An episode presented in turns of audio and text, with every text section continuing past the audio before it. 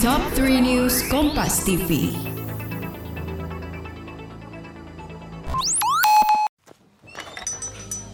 Duh, pusing banget ngelamar kerja.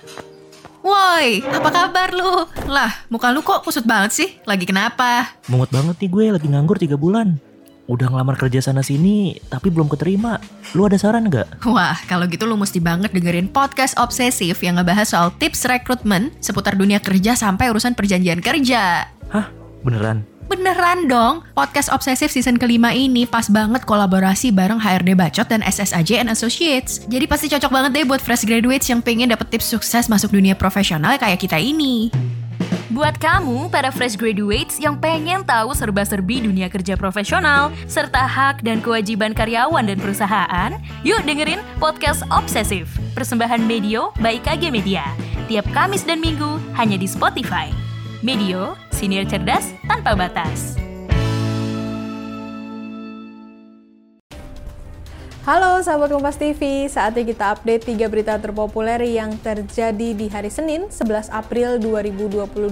Bersama saya Dea Davina di Top 3 News Kompas TV. Berita yang pertama, sahabat Kompas TV, pegiat media sosial Ade Armando ditemukan dalam kondisi babak belur di kawasan gedung DPR RI di tengah aksi demonstrasi mahasiswa. Dalam video yang beredar luas, pegiat media sosial Ade Armando tampak dibopong oleh polisi. Terlihat wajah Ade Armando berdarah dan lebam. Saat ditemukan polisi, Ade Armando hanya mengenakan kaos berwarna hitam, sedikit robek, dan tanpa mengenakan celana.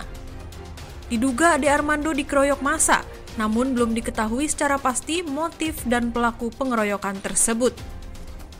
Sejumlah pelajar diamankan dalam pengamanan unjuk rasa yang dilakukan oleh petugas gabungan Polsek Cakung bersama TNI dan Satpol PP di kawasan Jakarta dan Bekasi. Diketahui sejumlah pelajar yang diamankan berasal dari sekolah teknik menengah di kawasan Cikarang, Bekasi. Petugas melakukan penggeledahan kepada sejumlah pelajar yang diamankan. Dalam penggeledahan ditemukan odol serta pesan berantai ajakan aksi demo dari telepon genggam mereka. Para pelajar ini mengaku akan berdemo ke gedung DPR RI karena mendapatkan pesan WhatsApp berantai ajakan demo akbar pada hari ini. Para pelajar tersebut langsung dibawa ke Polsek Cakung untuk didata dan dimintai keterangan lebih lanjut. Presiden Joko Widodo turut mengucapkan selamat atas pencatatan perdana saham PT Goto Gojek Tokopedia Tbk. Hal ini disampaikan Presiden Joko Widodo melalui sebuah video saat seremoni pencatatan perdana saham PT Goto Gojek Tokopedia. PT Goto Gojek Tokopedia Tbk resmi melantai di Bursa Efek Indonesia. Saat seremoni pencatatan saham perdana tersebut melalui video, Presiden Joko Widodo turut mengapresiasi Goto. Lantaran telah membuat program membagikan saham kepada mitranya dalam pelaksanaan penawaran umum perdana saham atau IPO dan turut memberi energi baru terhadap ekonomi Indonesia.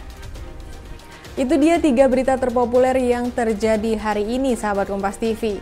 Sekarang saatnya saya Dea Davina pamit undur diri. Sampai ketemu lagi di Top 3 News selanjutnya.